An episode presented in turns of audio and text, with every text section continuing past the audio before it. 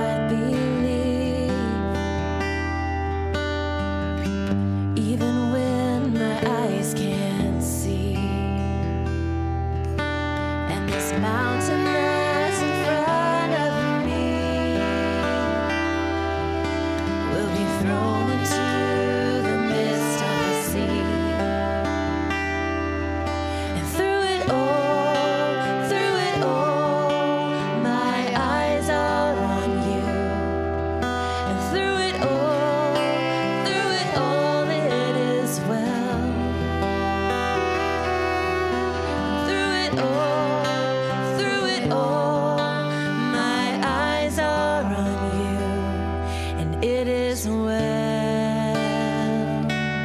It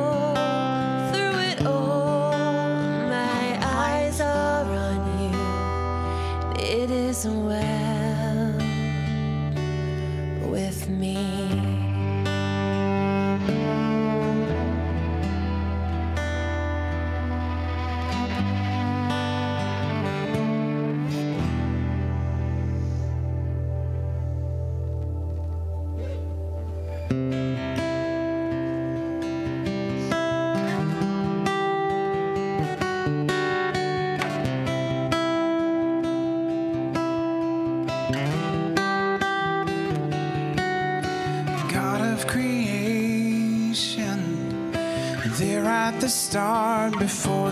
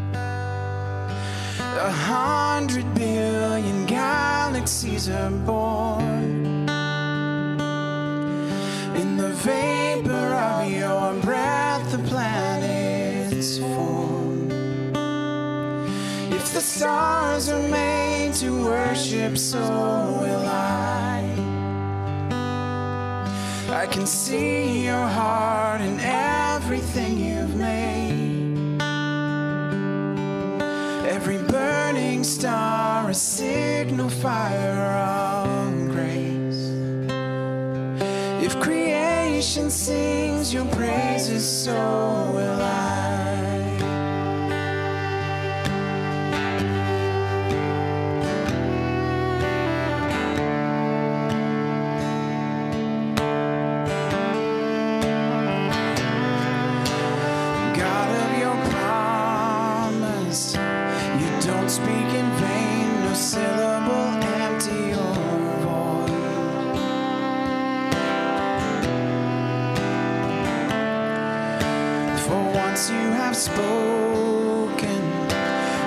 nature and science follow the sound of your voice. And as you speak, a hundred billion creatures catch your breath, evolving in pursuit of what you said. If it all so will I I can see your heart in everything you say. Every painted sky, a canvas of your grace. If creation still obeys you so will I.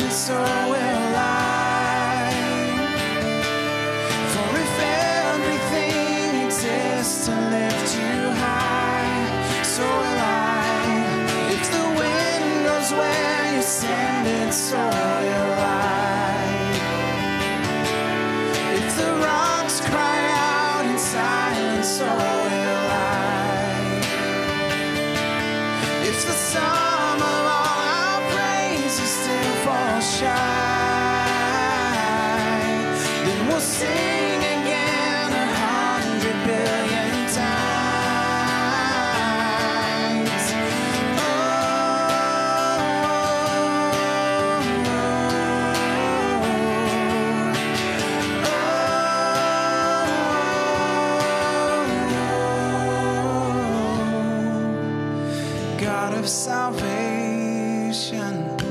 You chased down my heart through all of my failures.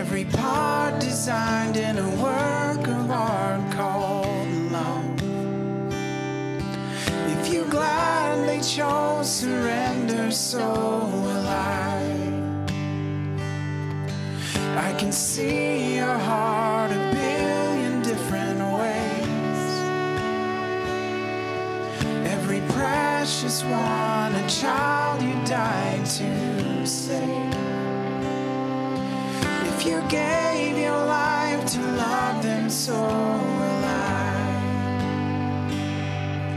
Like you would again a hundred billion times. But what measure could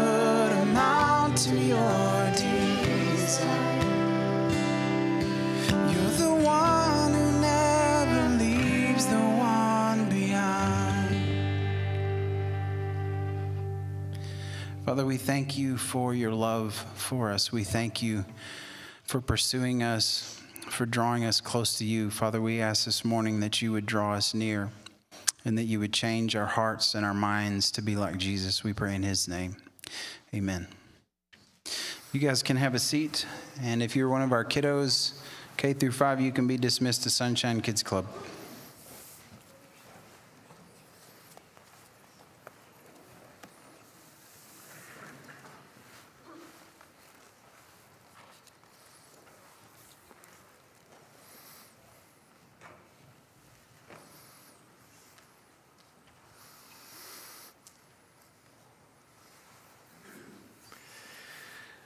A limited view can leave us with an incomplete understanding of our world. That was true for the Italian explorer Christopher Columbus. He was obsessed with this idea of finding a Western route to China and India and Asia across the Atlantic Ocean. And so he finally got funding, he got the boats, he went at that time, the Europeans couldn't get through Egypt or the Red Sea, and most of the land routes were closed by the Ottoman Empire. And so they were looking for this to be able to get over to uh, those fabled islands of gold and spices in South and East Asia. So Columbus lands, and he thinks he's discovered China and he doesn't realize that there are vast unexplored lands before him including pacific ocean that he has not reached china. He couldn't have been more wrong because he had a very limited view of the world and he didn't know what was out there this morning, as we look at Scripture, I want to ask the question if we have made a similar mistake with regard to Jesus Christ. Have we reduced him to manageable, predictable proportions? Have we made him a one dimensional, decaffeinated Jesus of our own making? Thinking that we really know and understand Him? Are we looking to a Jesus that we know and believe in, but He is much more shallow and reserved than the true and living person of Jesus Christ? That's the challenge before us as we look to God's Word the next few weeks. Basically, have we become satisfied that we know Jesus? This sermon series, the title of the series is Hello, my name is Jesus. Do you know him? And as we think about Jesus Christ, we want to go beyond just what we think we know to grasping the reality and the mystery of who he really is. For he is both. He is true and he is real. And he lived and walked this earth, and he lives today. But there's also a great mystery about him that we must embrace because he is infinite and we are not. And because our minds can only handle so much at all times, we want to go on this journey of really getting to know Jesus and understanding him and experiencing him in greater ways and greater fashion. So when I say, Do you know him? I'm not uh, asking about, Are you going to heaven? This is not the salvation question when I say, Do you know him? If you believe that Jesus Christ died on the cross for your sin in your place, was buried and rose again, you've asked him to come into your life, then you are going to heaven because he has entered your life to lead you. He has given you the free gift of eternal life. But that's not what we're talking about when we talk about do you know him in this series. We want to look at our daily experience with him. We want to look at as he is woven into the ebb and flow of our life and what that looks like. And for some of us, it might take us to John 10, verse 10 as we really want to know what does it mean that Jesus wants us to know life, his life, and to know it abundantly. So that's where we're going with the sermon series. We're going to look for Jesus in new and fresh ways in the next few weeks leading up to Easter. It's always exciting to be able to concentrate just on Jesus Christ, who he is, and what he is doing in us and through us. And we don't want to do this so that we can now pigeonhole him or reduce him to manageable proportions, but perhaps to expand our hearts and minds, to be able to understand him in new ways, and to be able to anticipate and experience an awareness of him all day long, every day, as we walk with him and follow him and become more like him. Here's what we're going to do we're going to enlarge what we already know about Jesus. And I want you to know that uh, a large part of my excitement about these sermons and, and these passages that we're going to look at is that I have that yearning.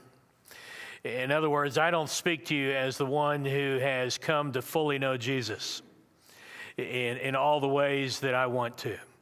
I want to enlarge my understanding of who He is. And, and I have that yearning as a disciple I've tasted of his goodness and I want to experience more of it. And so I invite you to join me on this journey as well. In this series, we want to flesh out Colossians 1, the image of the invisible God. We want to know who, more of who Jesus is. We want to flesh out more of John 1:14 that he is the begotten of the Father, full of glory and full of grace and truth. So that's what we want to look at as we start this series. And in today's message, we're going to start in Mark 6. And we're going to look at uh, a passage where Jesus interacts with some people that have a very limited view of him. And I think the parallel for us, even though they are not his followers, is that they have a limited view of him because they are so familiar with him. And that's one of the issues that you and I run into, right? We trust Jesus for salvation. We're familiar that He is the living God of the universe. And yet we don't really treat Him that way. We don't get to know Him and understand Him and experience Him. And I'm convinced that the more that we know Him and experience Him, the more that we will love Him and worship Him. And the more that we love and worship Him, the more that we will follow Him and trust and obey Him.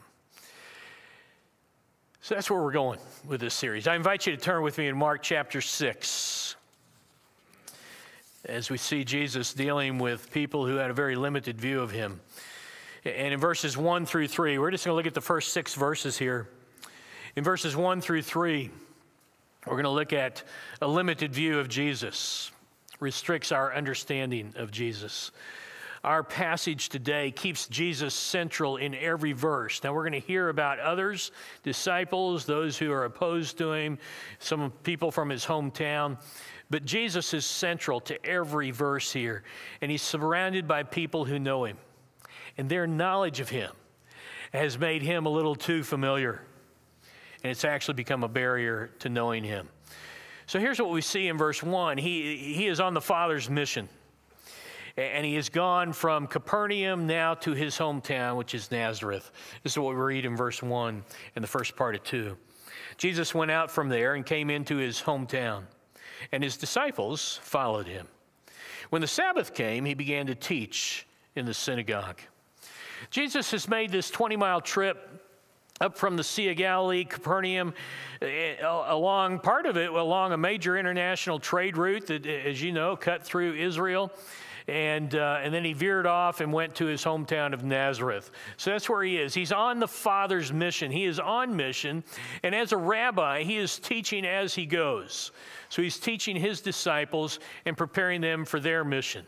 In fact, if we were to look at verses 7 through 13 next week, we would see that the disciples are sent out to do what Jesus is doing. So he's preparing them to do what he does and to proclaim salvation and to proclaim that the kingdom is here.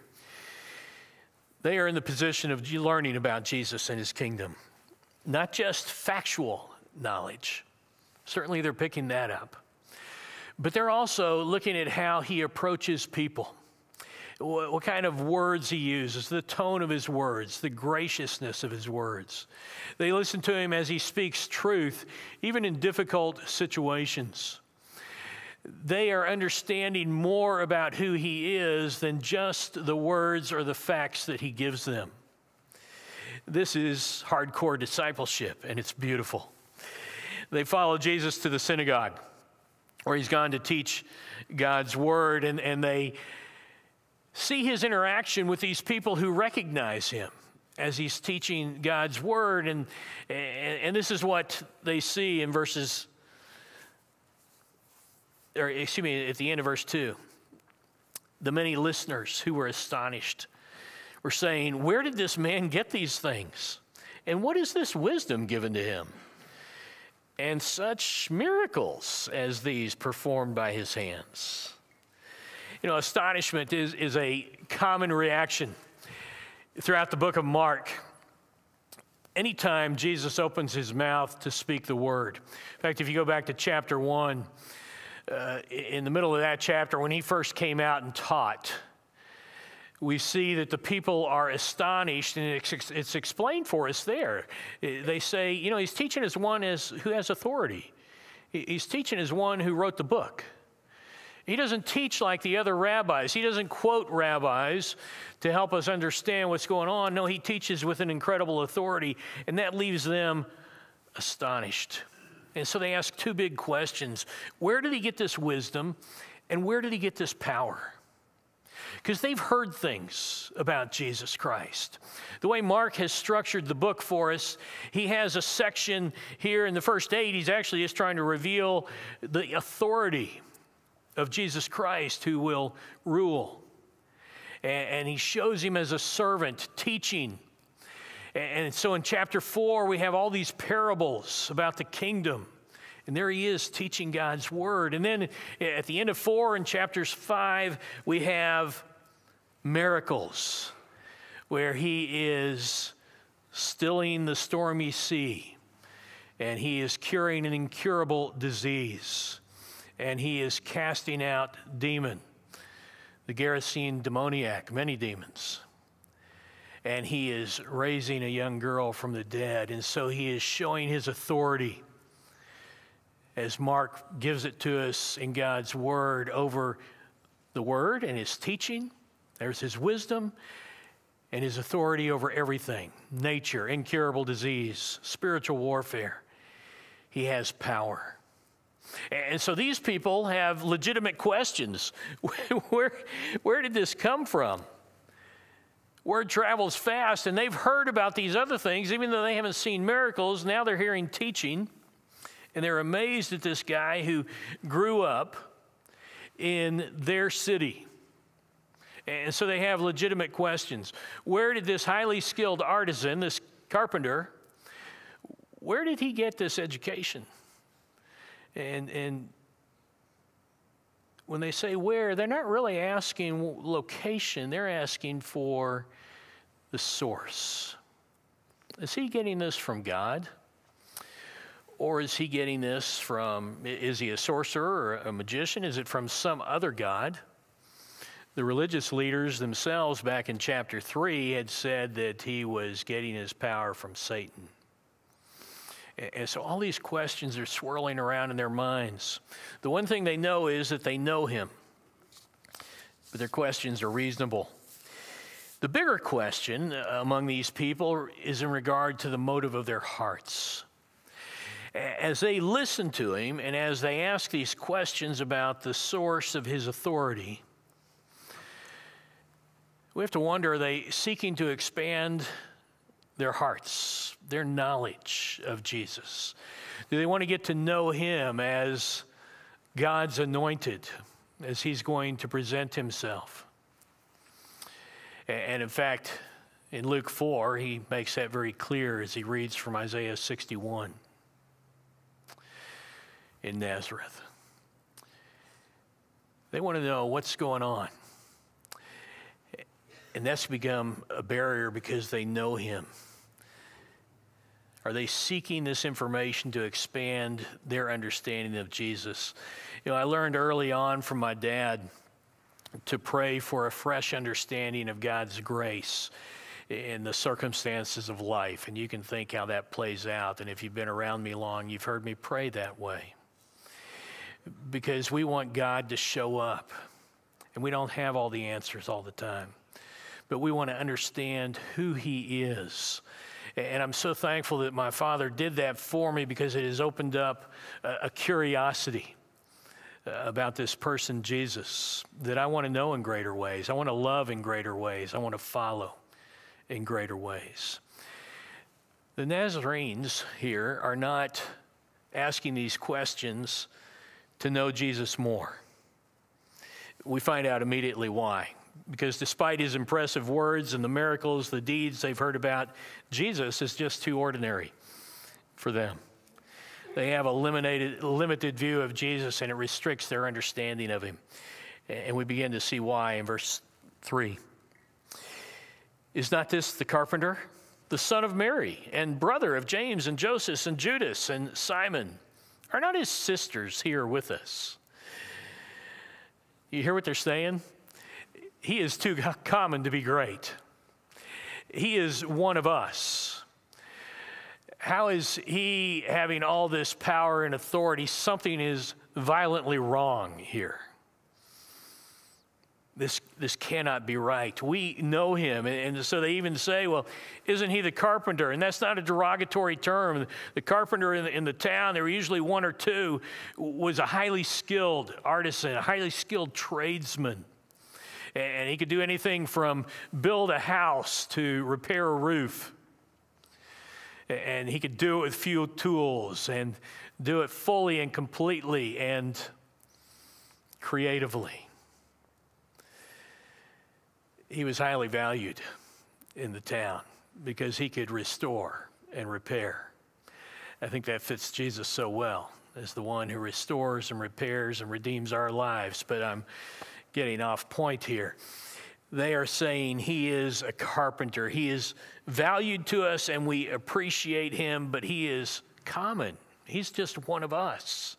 And then they say, well, he's the son of Mary. Now, this is where they are getting derogatory because in Jewish heritage, you don't say the son of the mother, you say the son of the father, even if the father has died. And so they may be making reference to the circumstances around his birth. They may just be seeking to put him down. But they are saying son of Mary in a derogatory fashion here. And then they add, we know his family, we know his sisters, we know his brothers, James and, and Joseph and Judas and Simon.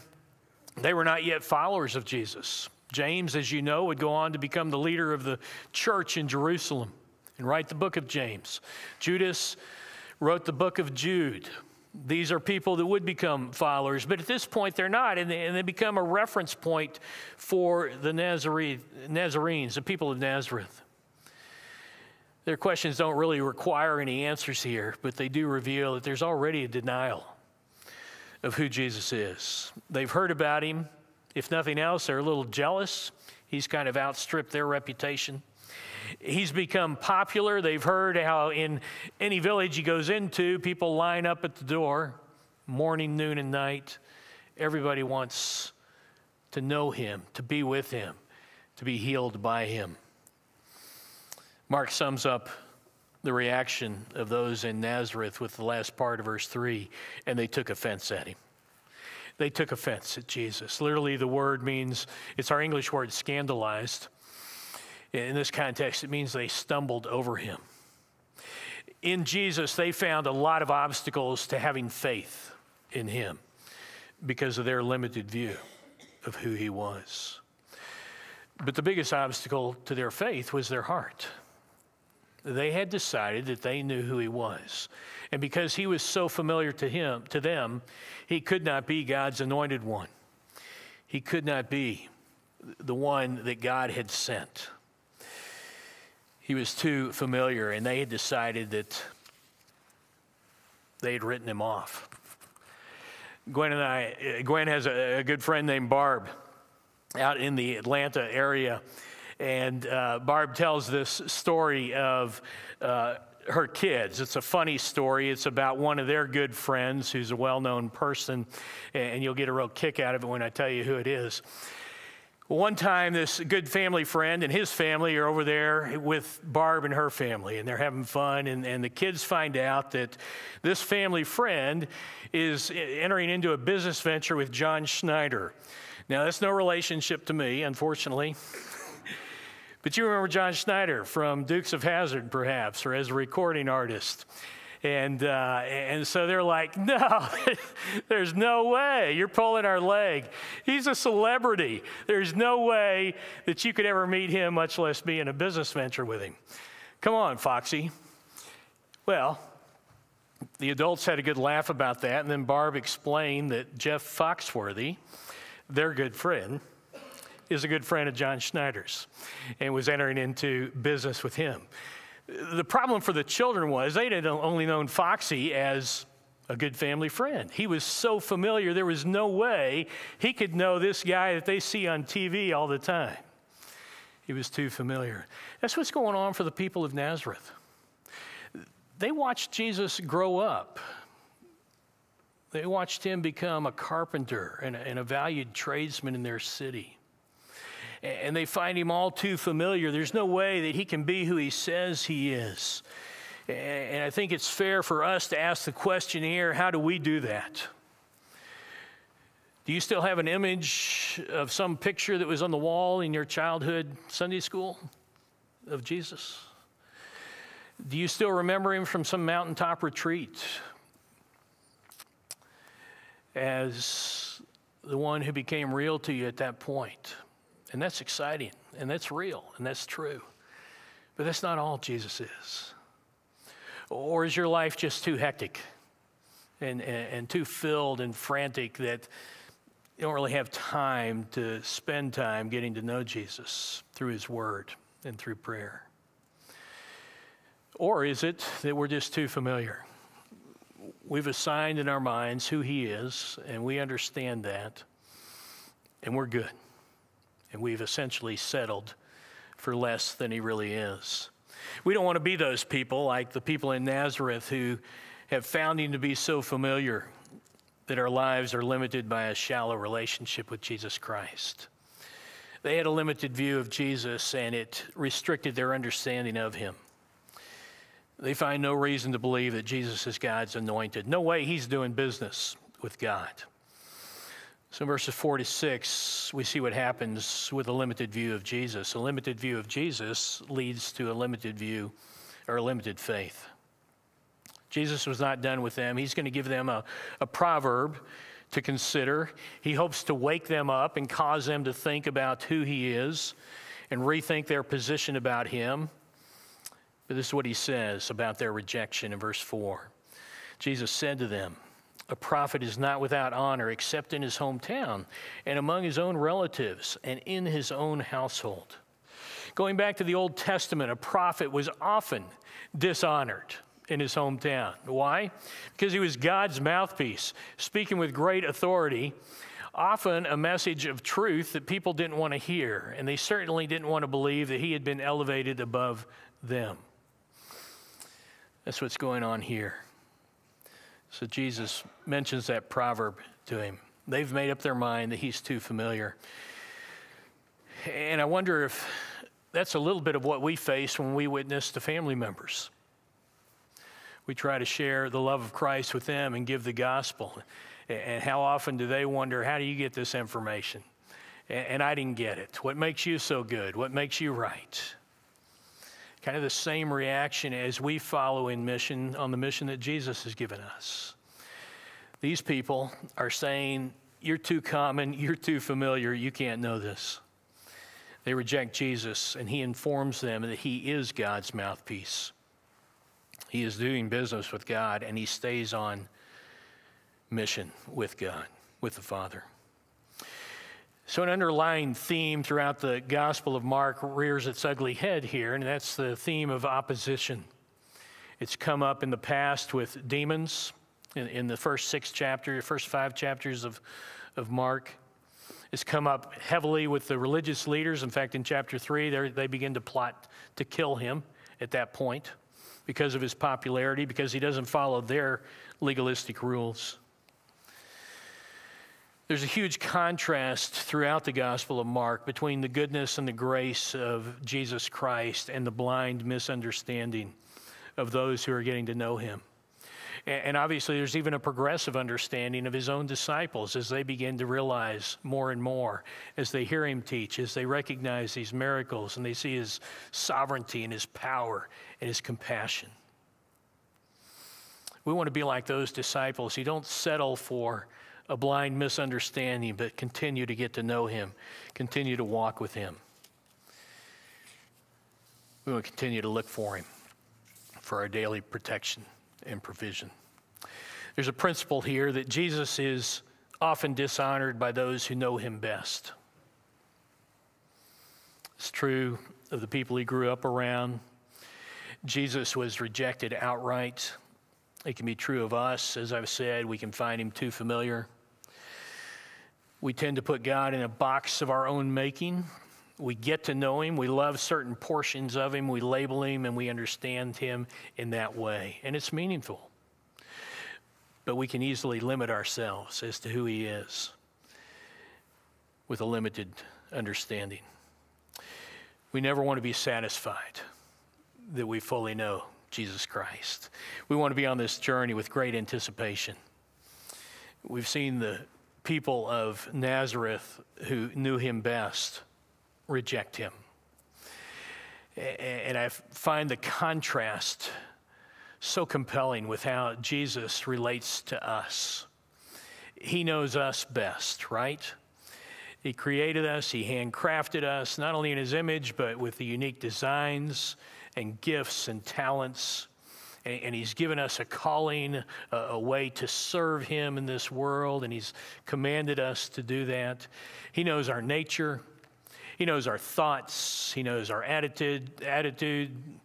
He hears our words, and He sees every action. He knows us best, but He doesn't reject us. He loves us. In fact, the one who knows us best loves us most. And I think it's just a, a compelling way that turns us back to love Him and to desire to know Him in greater ways. He is the skilled artisan who repairs and restores and redeems us to wholeness. That's where He's taking us on this journey of becoming like Him. And that is so exciting. It is such a contrast for how the people of Nazareth, who know Him best, treat Him. Well, we've seen in Mark 6 that the people did not express their faith in Jesus. Mark gives us a final summary of Jesus' actions and his thoughts in these next couple of verses. Jesus' time is done in Nazareth. In fact, there's probably good indication that, that we have no record of him returning. But here is words and actions in verse 5. And he could do no miracle there except that he laid his hands on a few sick people and healed them. These people expressed no faith. Jesus shows grace, grace in, in reaching out to them. But he could do no more, more miracles there. And when you first read that, you think, well, there's no more miracles. Uh, does he have no power unless people show faith? But we know that's not true, even from the Gospel of Mark, as we've looked at the miracles there, or as you read the Gospel of Mark and look at those, there are several miracles that he does where there's no expression of faith.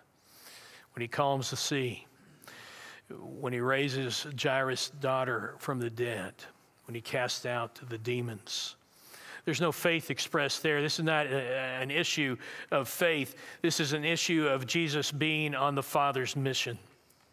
And so he's not going to simply do miracles for miracles' sake. These people have rejected him. They have no faith in him. And the purpose of, of miracles is to bring about faith and to encourage faith. And so, just like he didn't make bread out of stones when he was tempted in the wilderness because that didn't fit the Father's mission, he doesn't go around performing miracles in Nazareth. He could do no more because he was on the Father's mission. He, was, he wasn't going to make miracles a, a, sideshow, a, a circus. He wanted to keep moving and letting people know about the kingdom. He's not a sorcerer, he's not a magician. And we get his final thoughts in the first part of verse 6 and he wondered at their unbelief. He wondered at their unbelief. It's only a couple times we're told that Jesus wondered at something. He's disappointed, he's, he's frustrated. The people of Nazareth were unwilling to believe that his wisdom and power were from God. They had a, a limited view of Jesus, and they rejected him. And, so, as we think about our own view of Jesus, we ask, how does that play out in practical terms? Most of us accept the truth that Jesus is God the Son, that he possesses all power and wisdom, and that He has given us His Word to reveal Himself and His ways and His thoughts. And yet, we don't take His Word seriously at times. We don't often go to it just to learn about Jesus Christ, and yet we're told every book of the Bible points to Jesus. And so we have to ask the question in our familiarity do we take him for granted? We know that hell is canceled and, and heaven is guaranteed for all who place their faith in Jesus Christ. And is that good enough? We don't want to settle for that. We want to be people that grab the hand of Jesus Christ and walk with him through this world, that begin to understand him and, and continue to know him and experience him in fresh ways every day, to begin to understand this world this broken world and broken people and to reach out in greater ways with greater love as we serve others. Because we know Jesus Christ and He is involved in our lives. So I want to challenge us to get to know the image of the invisible God through Jesus Christ, to understand more of His grace and truth. And so I'm going to suggest uh, by way of application a couple of things just to help us at the very start here as we think about building our awareness of Jesus Christ in our lives. And I would suggest three ways that we can build our awareness with Christ. The first one is through His Word. And so, again, we don't talk about having quiet times or devotions or reading God's word so we can check it off a list or so that we can say we did such and such in a given year.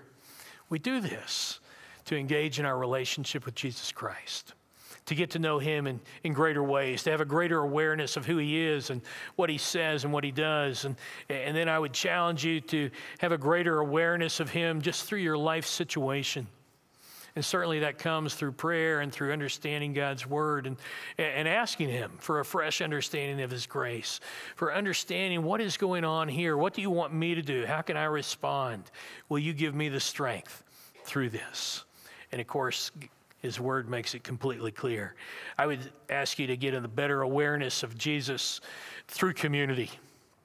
And you're doing that in adult Bible fellowships and small groups and, and just over coffee or over a meal.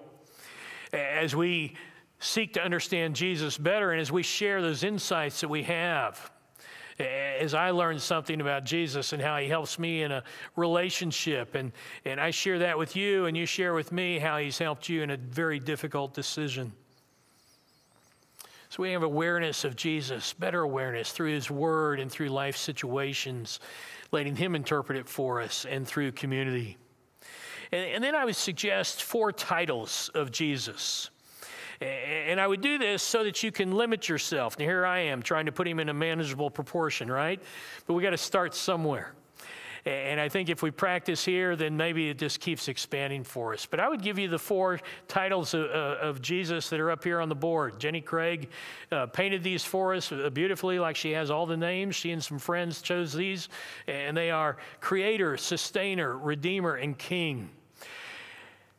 What if you just took those four? Titles of Jesus Christ and thought about him that, that way for this week, or maybe this month, or maybe until we get to Easter. And what if you began to interpret your life through those four titles of Jesus Christ? If you saw him and said, Oh, I see how he's working, how he created me. Isn't it incredible where he placed me to be able to do this because others wouldn't be able to do it the same way? It's phenomenal how he has sustained me this week, we say.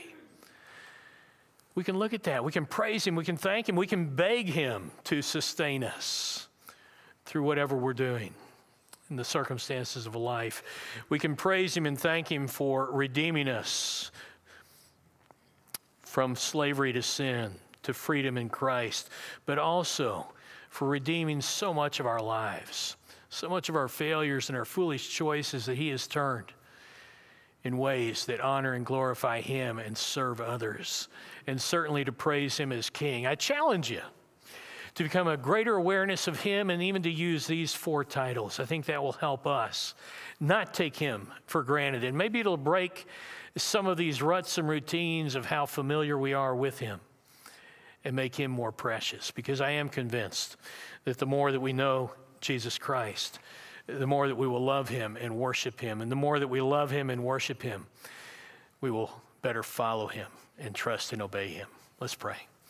Lord Jesus, thank you that you do reveal yourself to us. We thank you that you call us friend and that you are very much interested in our lives. We thank you that you lavish your grace upon us and you don't reject us, even though you know us best. And so we ask for the grace to get to know you, to experience and understand you in far greater ways than we do already. And we thank you, Jesus, that you are alive, that you are involved in our lives. And so we ask for the grace to understand you and know you and proclaim you. We pray this in your powerful name. Amen. Good morning just before we move to our next part of our worship service. So I, I know that, or I hope that most of you received uh, the email communication on Friday from the elders. And so if you will permit me, I want to read from that so that I don't ad lib and say something that's not written. So, dear church family, we write to provide you with news affecting our church family prayerfully and with careful consideration, we've decided to restructure the staff at CBC. Excuse me. I will attempt to walk you through, as the letter reads, I will attempt to walk you through those approaching uh, changes. Our current staffing, as a part of that restructuring, we're eliminating the position of associate pastor. Effective as of March the 1st, uh, Matt Ward will no longer be on staff.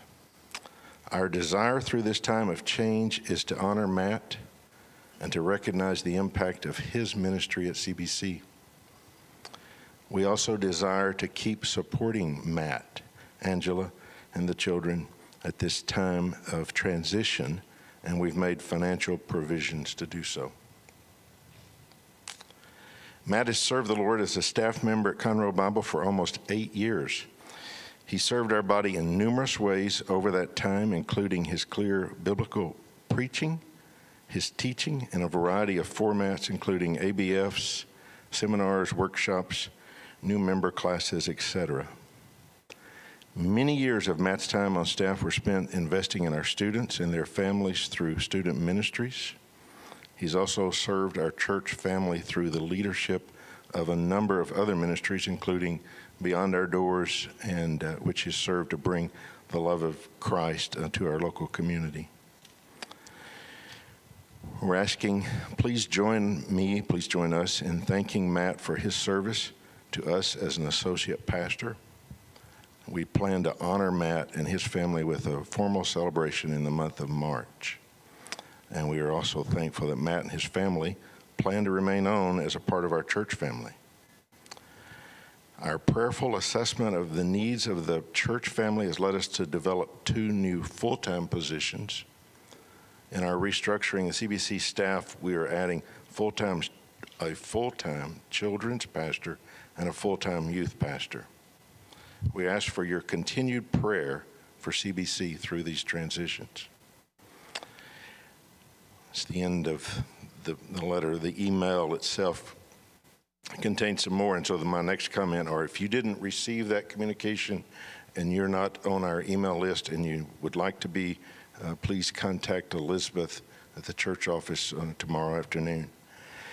And then lastly, also, if you have any additional questions or comments, uh, you're welcome to contact uh, the elders, myself, Dave, um, Mike, or Brad. Sorry, I didn't mean to pull away there. Dave, Matt, Dave, I'm sorry. I'll try this one more time. Better look at the piece of paper. Dave, Brad, Mike, or myself. Thank you. Let's stand together.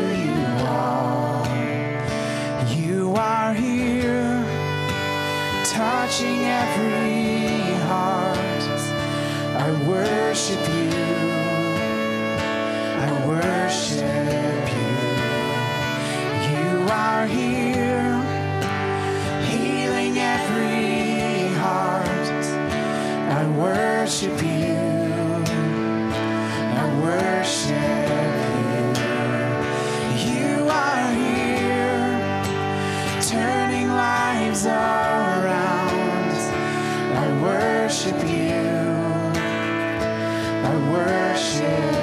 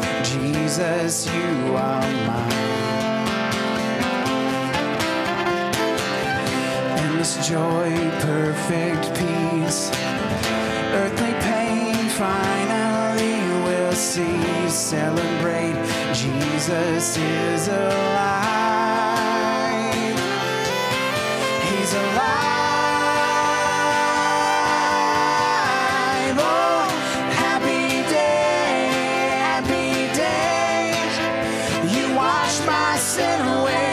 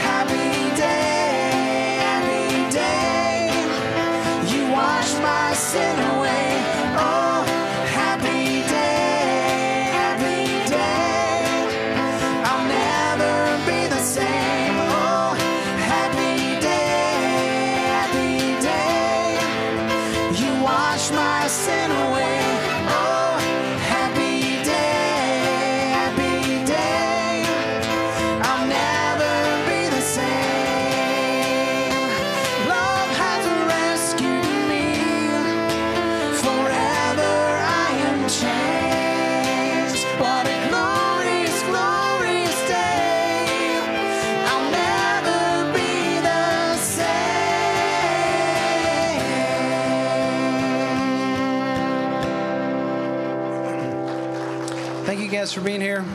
Have a great week.